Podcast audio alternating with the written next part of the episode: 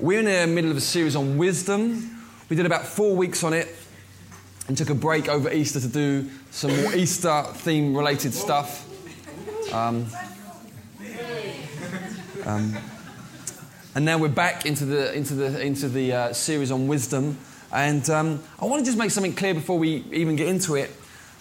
When we talk about wisdom, it's not self help. We're not talking about, it's not just, yeah, you know, make a few adjustments and life will be better, or, you know, I don't know, 10 steps to success. It's, it's not that. And it's important to say, because I, my observation would be that a lot of um, material you find in bookshops, even Christian bookshops, eh, sometimes specifically Christian bookshops, you look at it and it seems really to be just thinly disguised self help.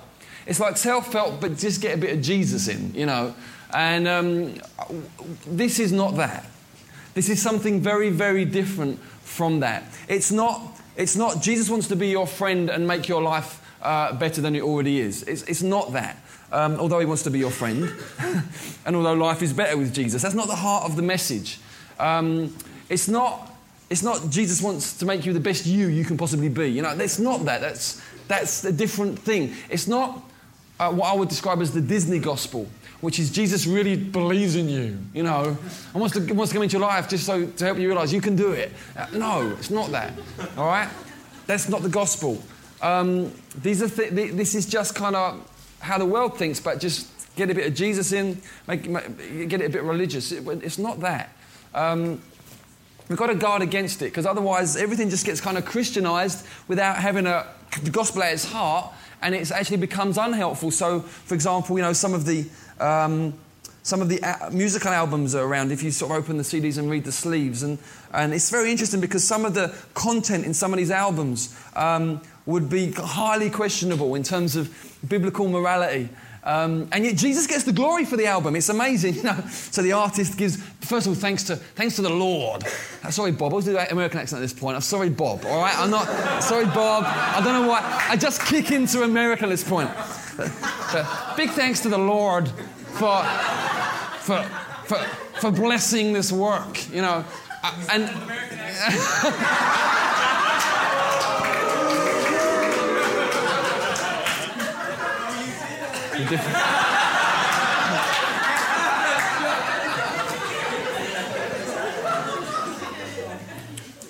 I tried to burp while you were laughing, but I didn't work.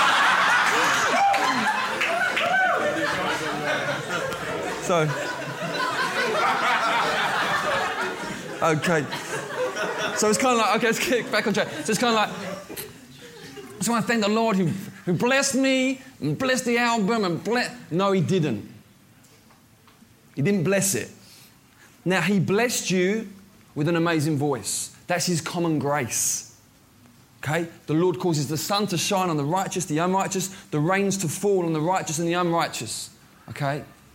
But when you were singing about sleeping with multiple people and that kind of stuff, or when you were uh, idolizing another human being, he wasn't blessing that.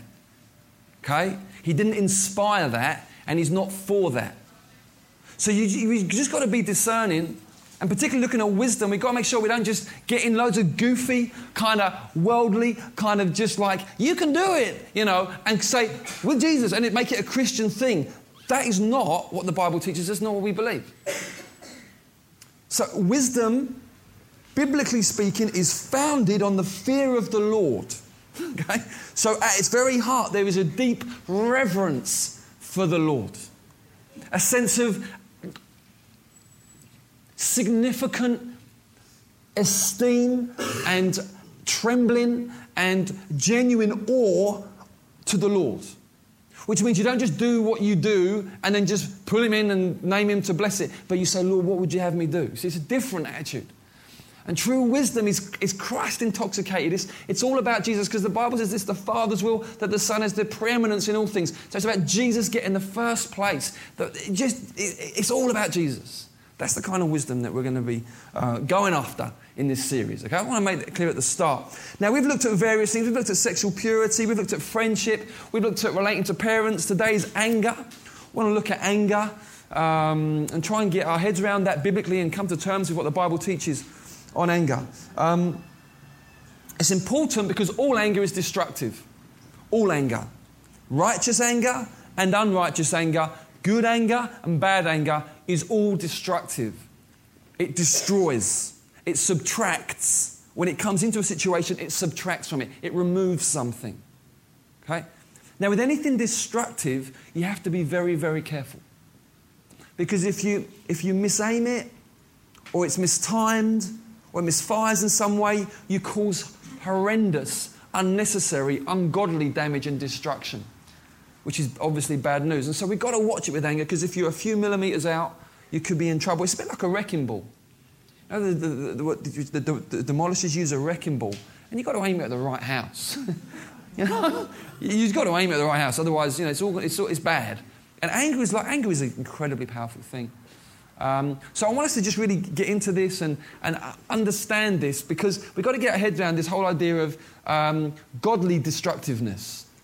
It sounds kind of weird, you know, but we want to understand that today. It's very, very important. I, uh, as a labourer for about a year, worked on. We, we did a job in Mayfair, and it was we had to go into these offices in Mayfair. It was a, quite a significant, probably I don't know, five, six times as big as this room. But it was previously cordoned off into lots of different offices. They wanted to make it open plan, so our job was to go in and just basically destroy the place. Um, because it was such a posh area, they wouldn't have one of those tubes. Know, those tubes they set up kind of looks like dustbins interlocked that goes down to a skip and everything, a chute, everything goes down there. They wouldn't let us have that out the front. They said it just would bring the area down. So us, the labourers, we had to carry everything we knocked down down the back way, round this um, fire staircase, another one's made of wrought iron, down five floors, and then along and out into a skip. Now, this, I'm, I'm, talking carrying walls. So what we had to do, so the whole job was basically destroying walls, putting them into these buckets, these huge plastic buckets like this, with these rope handles, and you'd have to lift it up one, there's one outside, and you go down, down, down, down, and back up. You do it all day long. It was, a, it was I mean, people, people, were dropping like flies. One guy trod on a nail, and uh, we never saw him again. Uh, seriously. Another guy, Portuguese fellow, about five foot tall. So it was tricky carrying the bucket with him anyway, because it was all, it was all sort of the angles. we were wrong. And uh, he, uh, he'd done his leg. He'd done his leg, but he refused to stop working. So not only was it interesting with the angle, he would kind of hop down this corrugated iron staircase. It was an amazing guy. He just soldiered on. Another guy developed arthritis in his fingers through the job, through gripping this thing all day. He would wake up in the morning, he couldn't open his hands, young man, 20 or so. It was, a, it, it, was, it was serious stuff. But the whole idea was destroy. Okay? Now, at this point, you wanted the right people on the job. Because you had the wrong people on the job, you're in trouble. There was one guy on the job who was the wrong guy for the job. Straight out of the army, I've never met anyone as reckless in my life. He would throw bricks out of the window out the front and laugh. So there'd be an open window, threat brick, and throw it out. And they go, I mean, it was scary. It was very scary. And at times he had the sledgehammer, and at times he, you just you stayed well away from the guy. He was, he was a nightmare to be around. Now, the reason I tell you this is because it's funny, the story, except for that guy, but the rest of it's funny. But here's the thing we need to understand. When it comes to being destructive, you have to be very, very careful. Because, like I say, you see, you get it wrong, you end up destroying a person. You end up destroying someone who's been made in the image of God. That is bad. And the Bible gives us some very strong warnings on this. I want to just quickly just list a few scriptures on slide one here, just to help you understand. The Bible's got some things to say about ungodly anger. Ephesians 4:26. Be angry, okay, so there's permission there, but don't sin. Don't let the sun go down on your anger. So don't store it up in you. It, it, trouble will be ahead if you do. Proverbs 16:32 Whoever's slow to anger is better than the mighty and he who rules his spirit than he who takes a city.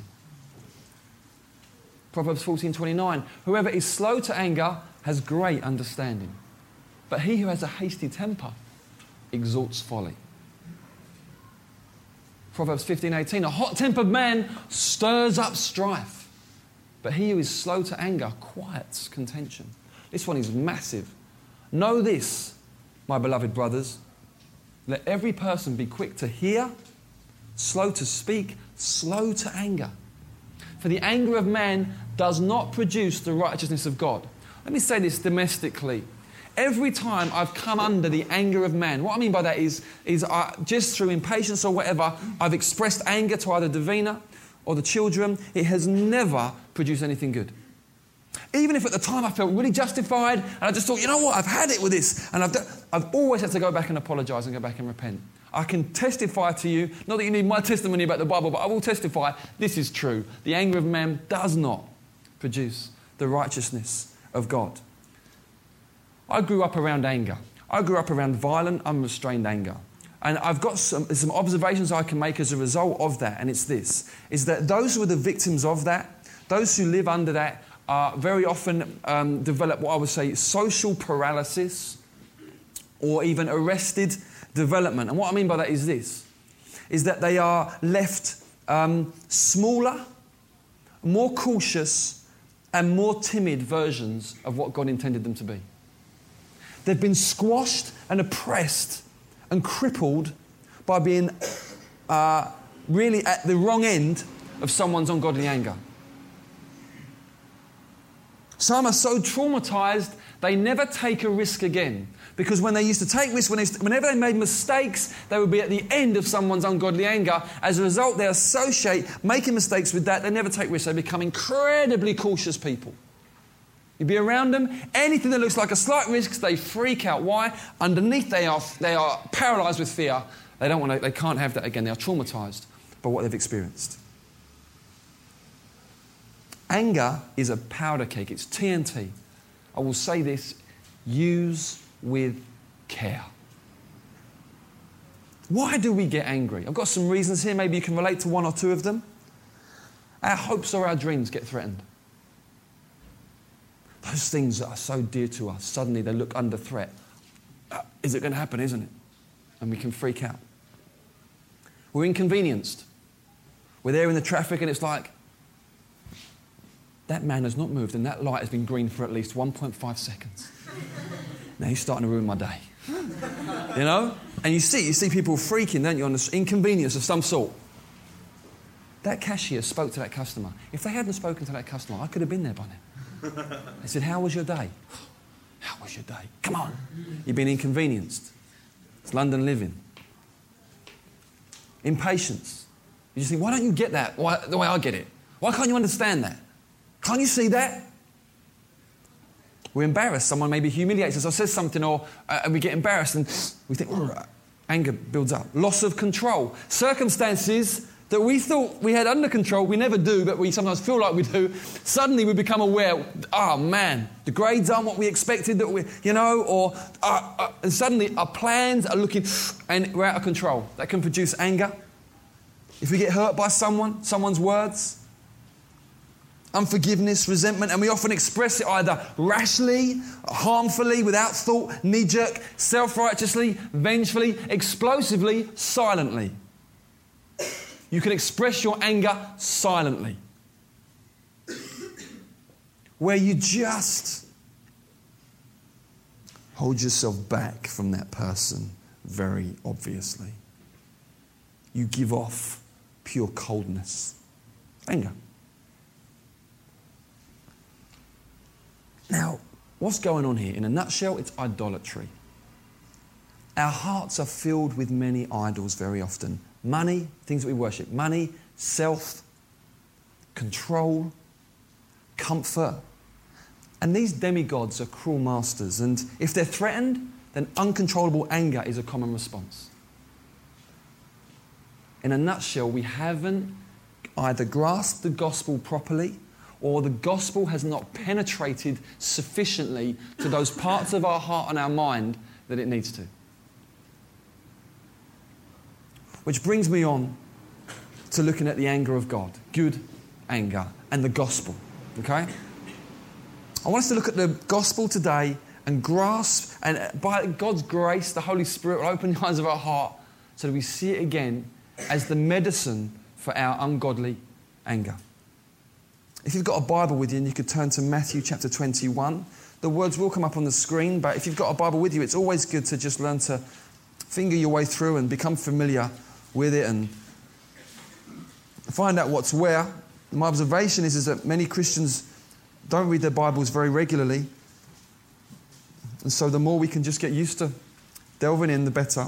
Matthew 21, and we'll go from verse 12, as it says up there. Excuse me. Jesus entered the temple and drove out all who sold and bought in the temple. And he overturned the tables of the money changers and the seats of those who sold pigeons. He said to them, It's written, My house shall be called a house of prayer. You make it a den of robbers. And the blind and the lame came to him in the temple and he healed them. But when the chief priests and the scribes saw the wonderful things that he did and the children crying out in the temple, Hosanna to the Son of David, they were indignant. And they said to him, Do you hear what these are saying? And Jesus said to them, Yes. Have you never read, out of the mouth of infants and nursing babies, you have prepared praise? And then if you go to John 2, verses 14 to 17, it's the same incident, but there's something John refers to here that Matthew doesn't, and it's very, very important when looking at anger. Very important. So we're going to go from verse 14 to 17 there. Um, in the temple, we found those who were selling oxen and sheep and pigeons, and the money changers sitting there and making a whip of cords. He drove them all out of the temple with the sheep and oxen, and he poured out the coins of the money changers and overturned their tables. And he told those who sold the pigeons, Take these things away. Do not make my father's house a house of trade. His disciples remembered that it was written, Zeal for your house will consume me. Now, what's going on here? Here's what's going on. In those days, the temple was a place where you met God.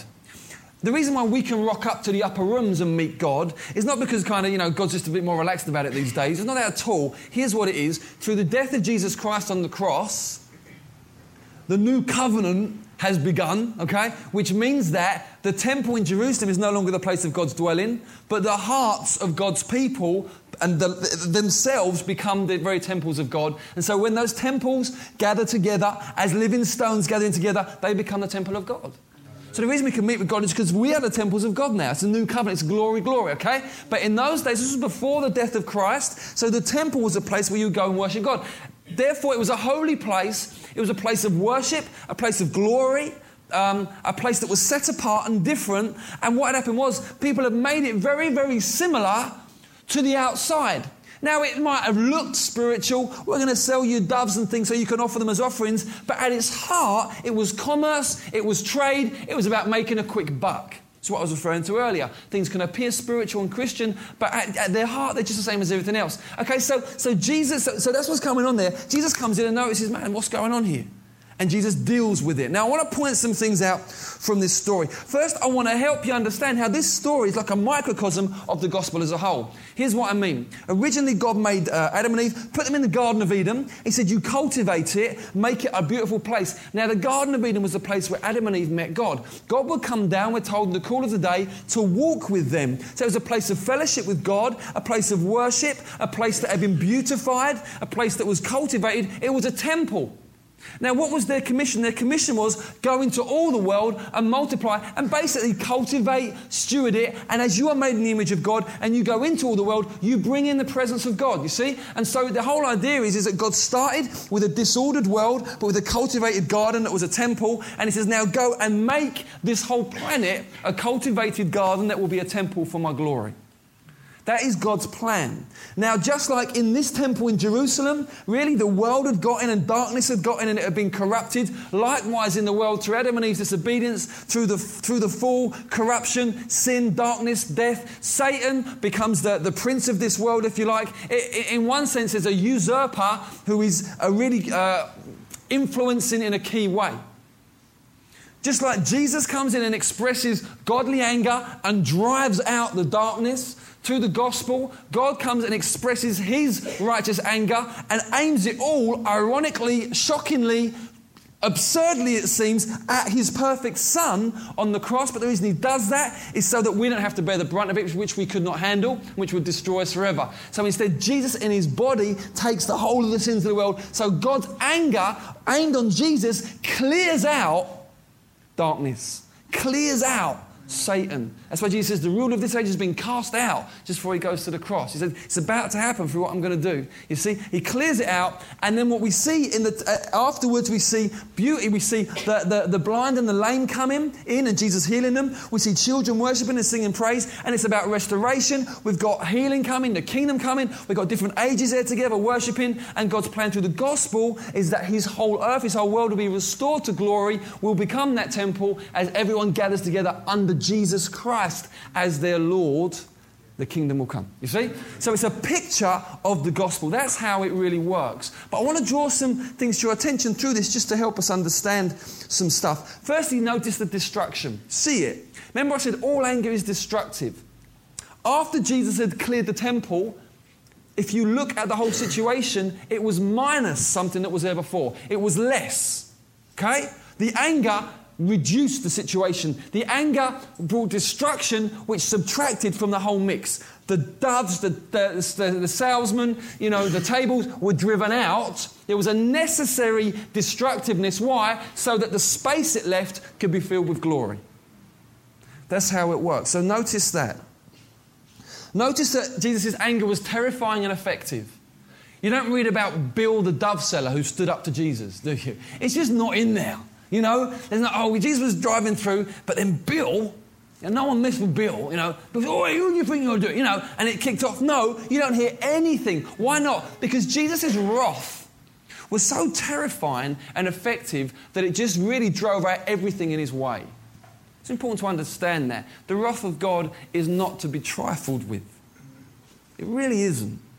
In fact, in Revelation 6, we're told about the return of Christ, and we're told that the great ones of the earth, captains and generals and rulers, began to hide themselves in caves and call out to the mountains and the rocks, Fall on us, because they didn't want to face the wrath of the Lamb.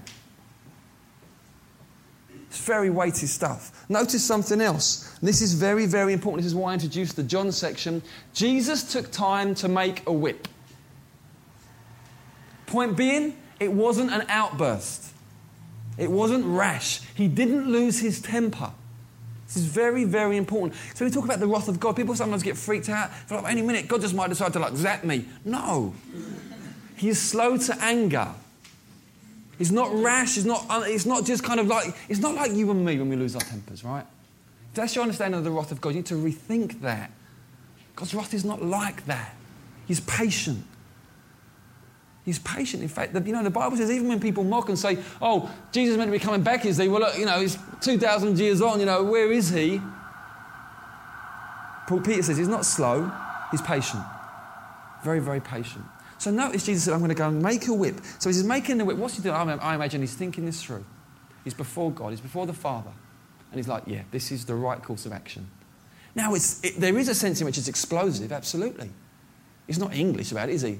Excuse me, chaps. Been a mix up, you know. Shops out there, temple in here. It's not like that. He turns the tables over. And it's not like, you know, it's, not, it's like, no, it's not that. He drives them out. So there is something of a passion and a zeal and an explosiveness, but it's not an outburst. It's not rash. He's thought it through.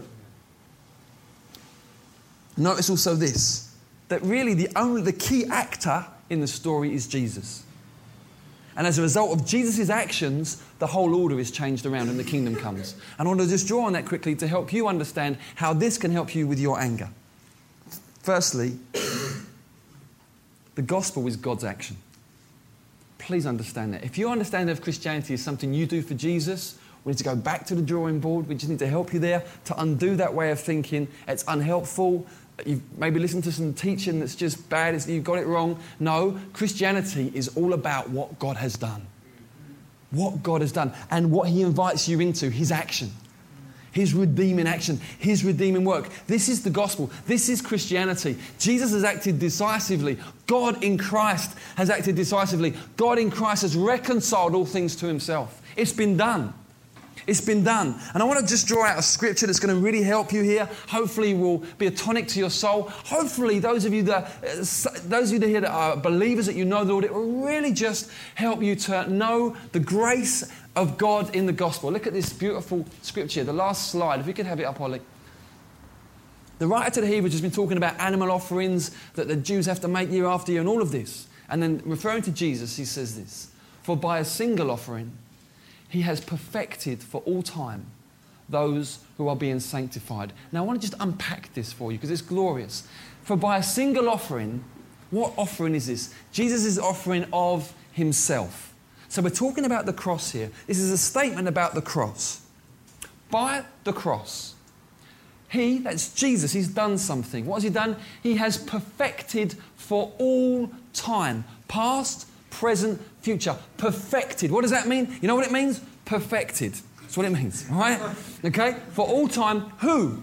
Those who are being sanctified. Now, what is this saying? It's saying this. If you are being sanctified, how do you know if you're being sanctified? Okay? Let's just do a little kind of help you understand. Can you look at your life and say, as I look at my life, over the last few weeks, months, years, there is a direction to my life whereby I know the Spirit of God is at work in me and He is making me more like Jesus. I know that God is bringing freedom where there was captivity to certain sins. He's bringing uh, a greater understanding and a greater clarity and love for Jesus and understanding of, of his work in the gospel for me. He's bringing a greater love for himself and for, and for Christian brothers and sisters and for the lost. You can see that's happening in my life. Now, for some of you, might say, absolutely, and it's happening you in the fast lane, okay? Others of you might say, you know what? I was on a hard shoulder for a while back there. You know, I'm back in this, but um, yeah, that's happening. If that's you, you're being sanctified. That doesn't happen naturally. If that's you, you're, God is is working in you miraculously to make you more like Jesus. That you're, you know, you're in the kingdom. You're a saint, you're a believer. Okay? So if that's you, what does the Bible say? That by Jesus offering on the cross, he has perfected you for all time. As far as God is concerned, when he looks at you, you are perfect. For all time. Past, present, future. What that means is this God doesn't say, when you sort this out, then, then you're in. Then I'll accept you. When you just because this one's been going a while now. When you overcome that, then we're rolling. No, it doesn't say that. By one offering, sins past, present, future forgiven. At this point, you say, hold on a minute, sins future forgiven? Well, hold on, what are we saying here? Well, let me just put something to you, which I think you might have found slightly compelling, and it's this. When did Jesus die? Around about 34 AD?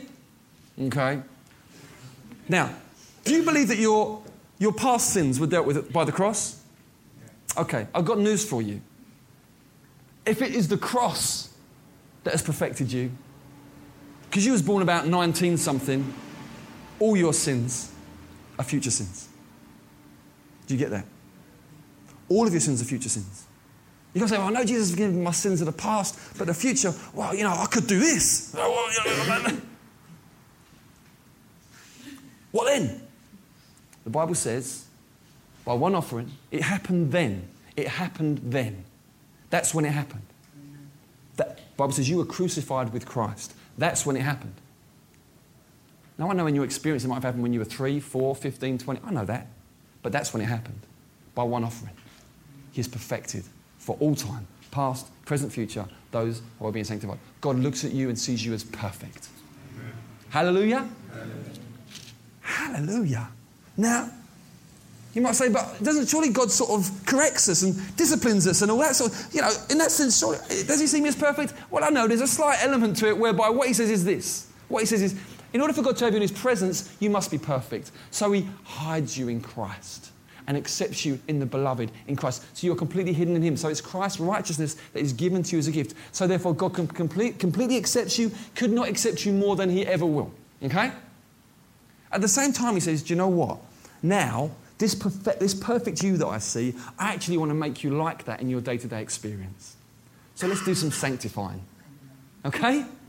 But it doesn't hold up your security in the balance. You're in, you're accepted, let's work together now. I want to make you into, in actually your real experience, what I've made you in Christ.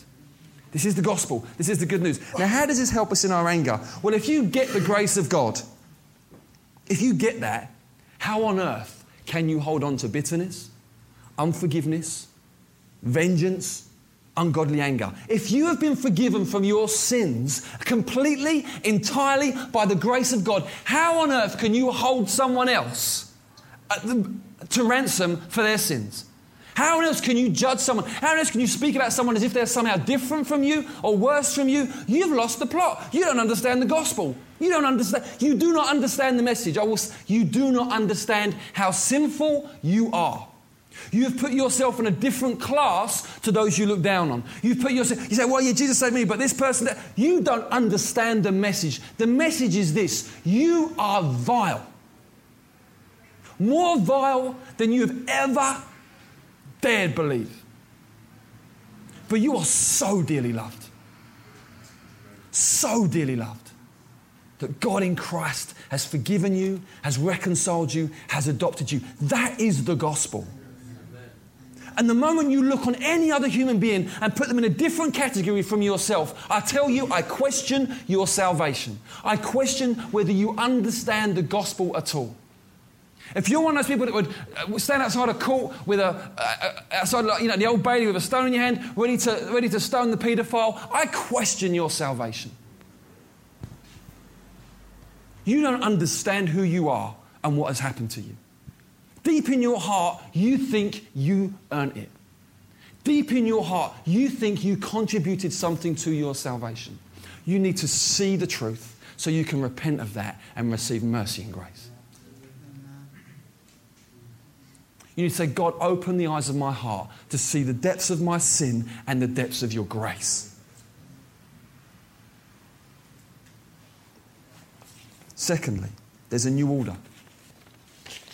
Through this gospel, there's a new order, which means this you get freed, you get set free from that mentality which says it's about me, it's about my plan, my agenda, my priorities, my comforts. This is liberating because when those things fall through, which they always do one way or another, that's when the anger comes. But you say, Do you know what? I'm no longer going to make those things primary. They can be secondary. You know, I'm not saying sleep on a bed of nails. comfort, it's fine. But it's got to be secondary. It's all about Jesus now. And then when things go wrong, you can handle it. Okay? I remember driving holiday with my family just the other week. Needed a break. we needed a break. Going to Cornwall. We didn't need the car to die in Devon. We really didn't. But it did. Yeah, it, it wasn't part of the plan. It wasn't part of the plan that I had the cheapest AA membership. which means they would take me to a garage, which I know what the garage is going to say, this thing's kaput, and then I'm left at a garage with a family of five. It wasn't part of the plan. But these things happen, don't they? it's life. It's life. You're, at, at that point in your heart, you're holding on to this holiday's the make or break. You're, you're in trouble, man. You're in big trouble. See, you've got to say, man alive, this isn't part of the plan. What are we going to do? Let's find a good play park. Thank God we broke down in a town and not on the motorway. You know, you, you just, you're grateful for, you know, it's important.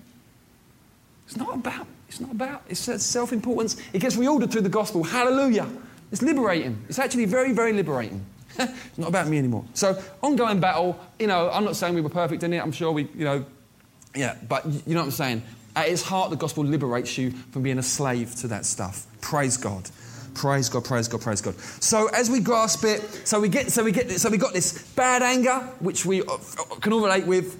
God, deliver us from that. The gospel does so. Okay, now, final point. How do we get to express good anger? We're going to end on this. Um, what would righteous anger in our lives look like? I think it would be about, it would look like clearing out things that get in the way of the kingdom. Okay, remember, it's always destructive. Okay, so it's about, it's about hitting some stuff that would clear the way for the kingdom to come. William Wilberforce.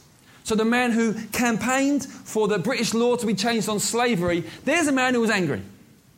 Okay? How did he express it? It, it, it, was, not sort of, he didn't fall out of his pram and start whacking the floor. You know, it wasn't like that. How did he express it? He campaigned doggedly, patiently, persistently, graciously, truthfully for decades till the law changed. Dr. Martin Luther King Jr., angry at racial oppression in the United States of America, gave his life for the cause. But there's an anger there that drove him, along with love. Don't see anger and love as different things. No, in God, they combine. As we get God's heart and are redeemed in Christ, these things combine together. It's the redemption of anger. We get redeemed from petty, rash, irrational, selfish anger. We get redeemed into righteous, culture transforming anger or anger without sin. It's very, very important for three reasons. We're called to be a voice. Just before Jesus came, John the Baptist came before him. Why? To clear the way. So I'm just a voice, I'm clearing the way, I'm smoothing the road to make a way for Jesus. Church, we're called to do that, to, to be a voice to speak up to clear the way for the kingdom. Okay? It's very important so we can speak up um, at home. It, it, things are out of order in your home. Says, you, okay, we've, got to, we've, got to, we've got to work this through. We can't avoid it. No, it's wrong. It's, it's, it's, it's all topsy turvy. There's control going on. There's stuff going on. We've got, to, we've got to work this through. Or in the workplace, you know? A great testimony this morning. Matt gave a testimony in, in, the, in the workplace where just uh, graciously able to just talk to those above him, graciously, gently, but bring a change in the culture there. Not always easy, but there's a way through. We've got to speak up. It's so, so important. Dr. Martin Luther King Jr. said this evil prospers when good men remain silent. It's that passivity. Maybe as Christians we think, I don't want to do that, I don't want to lose my temper, I don't want to do the bad anger, and then we just stay in the kind of vacuum. No, we need to move from that into the image of God Righteous anger, speaking up. Secondly, we're the church. We're the body of Christ. And so we represent him, don't we? We're called to represent him. And if we don't express anger in a godly way about things that are wrong and about things that are dark, then we are representing Jesus wrongly. He's a truncated Jesus. You, you pare the claws of the Lion of Judah, you turn him into a domesticated cat. You know, you, you allow darkness to encroach on God's earth. Now, the Bible says this that the church is the pillar and buttress of the truth. Now, you imagine a truth like a ceiling truth. And the Bible says that the church is the pillar and the buttress. Now, buttress are big stones that sit at the bottom of pillars that hold the pillar in place. And so, what we see is the pillar and the buttress of the truth. What does that say? It says this God has called the church to uphold the truth in society. As soon as the church stops doing that and goes, goes quiet and goes silent, the, the truth crumbles. In cultures, the truth crumbles. It's so important. Just massive. Massively important. We mustn't cave into satanic intimidation, whatever form it comes. Political correctness, opposition from others, accusations, insults. No, we keep, we know. We're like Jesus in the temple, because he was questioned. After he did it, they questioned his authority. They wanted, they didn't like it. That would happen. But no, we know in God this is right. And then finally, anger is a God given emotion. Yeah? It's from the heart of God, so it should be redeemed, not just gotten rid of. Issues worth getting angry about, abortion, it's bad. It's bad, it's bad, it's bad, it's wrong. Now, some people say, well, it's not black and white. You know, some situations are complicated. I know that, but so are some situations about murder. You look at when an adult murders another adult, it's often not cut and dry. You think, oh, yeah, but they did, they did that to them. But it's still wrong.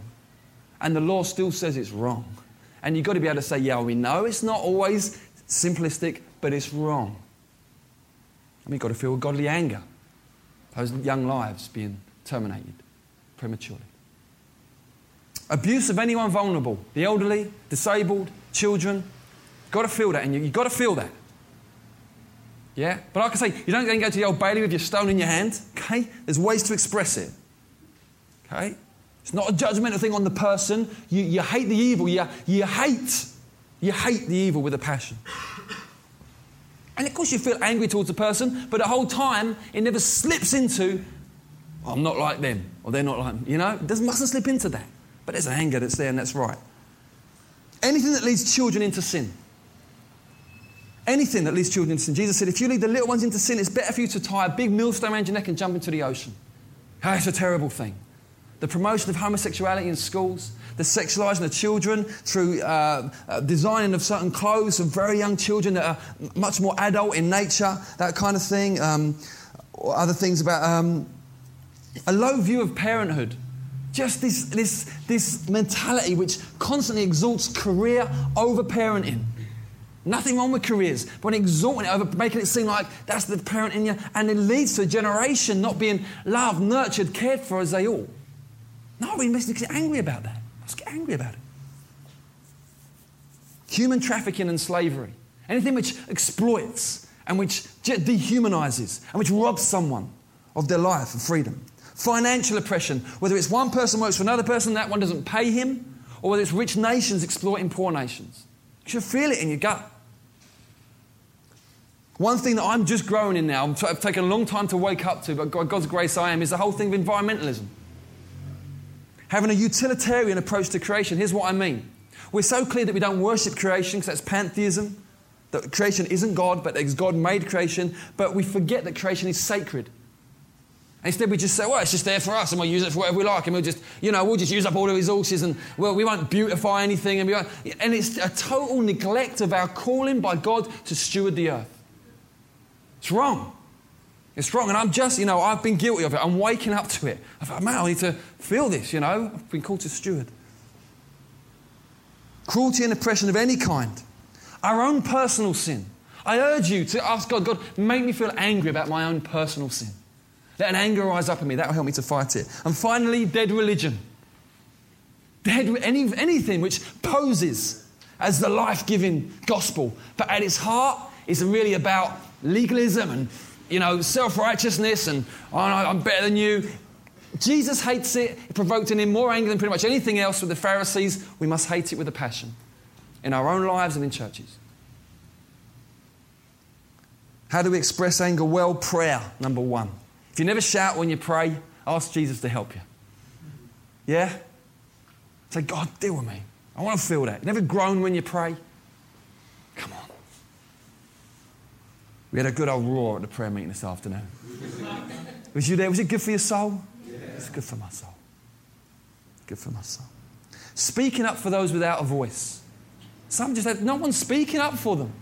Remember years ago in South London, just seeing a mum and the way she spoke to a two year old on the street. I mean, it was just, I've never heard anything like it in my life. And I thought, I've just got to say something. And it's delicate, isn't it? It's a, a parent, and but I just had to just try and come alongside and, and encourage, and I just very gently. But you think, who's going to speak up for her? I said, that'll be all right. No, it won't. What makes you think it'll be all right? non-violent demonstration, using God given influence in residents' associations, as a school governor, as a community leader, and finally, evangelism. Let your anger at darkness spur you on to tell people about Jesus. Because ultimately, at the end of the day, only Jesus can change someone. We know that, don't we? We know that from our own experience. If you're here, maybe here, and you don't, you've never known the Lord, I tell you now, only Jesus can change you. Only the Holy Spirit taking out that heart of stone and putting in a heart of flesh. That's what you need. And I say that not as, you know, oh, I know better than you. I'd say, listen, that's what's happened to me. It's, it's, it's God's truth, it's God's message. God in His mercy has not left us to figure it out by ourselves, not left us to, to self improvement. Hallelujah. But He said, you know what? I've got a miracle for you. I've got a miracle for you. Isn't He wonderful? Now, here's what I want to do. It's, a, it's, a, it's, about, it's about time to finish. So I was going to do Q&A, but I'm not going to do that now. It's been a long message, but I knew it would be, which is why we went uh, longer at the start. I think it's an important message. And um, I think what would probably would be good, I'm sure there's all sorts that people need to sort through, talk through, get prayer with about. I mean, this, this thing opens up a can of worms. I, I know that. I do know that. All I would say is this. I'm going to take the bread and the wine now. I'll remove the can of Pepsi. um, by the way, I subtly sorted the issue during the message. So uh, we'll take the bread and wine now. Now, I want to just say this that if there's anger in your heart towards anyone in this room, please sort it before you take the bread and the wine. In fact, Jesus said, if you're going to go and you know, give an offering, you're going to go and worship, and you know someone, like if you feel like someone's got something against you, he says, go and put the offering down, go and talk first, and then go and carry on because it keeps us from religious delusion. Yeah, it sneaks in so easily. We've got to get our relationships right. It's very important. We do a lot of work with our kids on this, a lot of work. It's very important, and praise God they're getting it. One of my children the other day came up to me and he said, said to me, When you spoke to me like that earlier, it really made me angry. I thought, Praise God, I'm being corrected by my kid. But it's not rash. She, she thought about it, came back, she told me, fronted me up with it. I said, I'm sorry. Please forgive me. One of my children, someone in their school, uh, drew a horrible picture of them and, and, was saying horrible things about them. And she came home and she told us, and we said, Well, Bible says you've got to confront her. You need to speak directly to her gently. She, so she said, Okay. She went the next day and she said, I want to speak to you about that drawing you did. And the girl, probably not used to being corrected well, just uh, walked off. She found her again in the afternoon and said, No, look, I need to talk to you about this. When, when again? When again? When you did that? And uh, the other girl said, I'm sorry, forgive you. You know, that's, that's mature, that's kingdom, that's godly. That's massive, that is huge. And so, and so, so, I just want to say that, guys, if, if you've got to get right, please just do so. It could be spouses, it could be friends, it could be just sort it. If it's out of your hands, you've tried to, there's been nothing coming. Don't, don't be captive to that, okay? You've tried. Okay? Sometimes you come take the bread and wine. Maybe there's situations going on, but you can't deal with it here. The person's not here, it's just not going to work. All I would say is take the bread and wine, but resolve in your heart I'm going to see to this for the glory of God and for the sake of His kingdom, because it matters. It really matters. It will not do to be out of relationship with people, especially in the church. Especially. And little things, because I tell you what, Satan, he'll be in on that. Like he loves that. He'll be in. And he'll, he'll start playing with your head. That's why that verse of Ephesians 4.26, do not let the sun go down on your anger. The next verse says, and do not give the devil a foothold. You harbour stuff, you harbour that, you are giving Satan a foothold in your life. It's very important, guys. So, just want to say, we're going to sing one song, take the bread and the wine, but let's do business. Amen? Amen. Amen. Thanks so much for listening attentively. I've really felt we've got somewhere tonight. Um, yeah, let's, uh, let's stand, shall we, and just give Jesus the glory, and, and then we'll, we'll call it a day.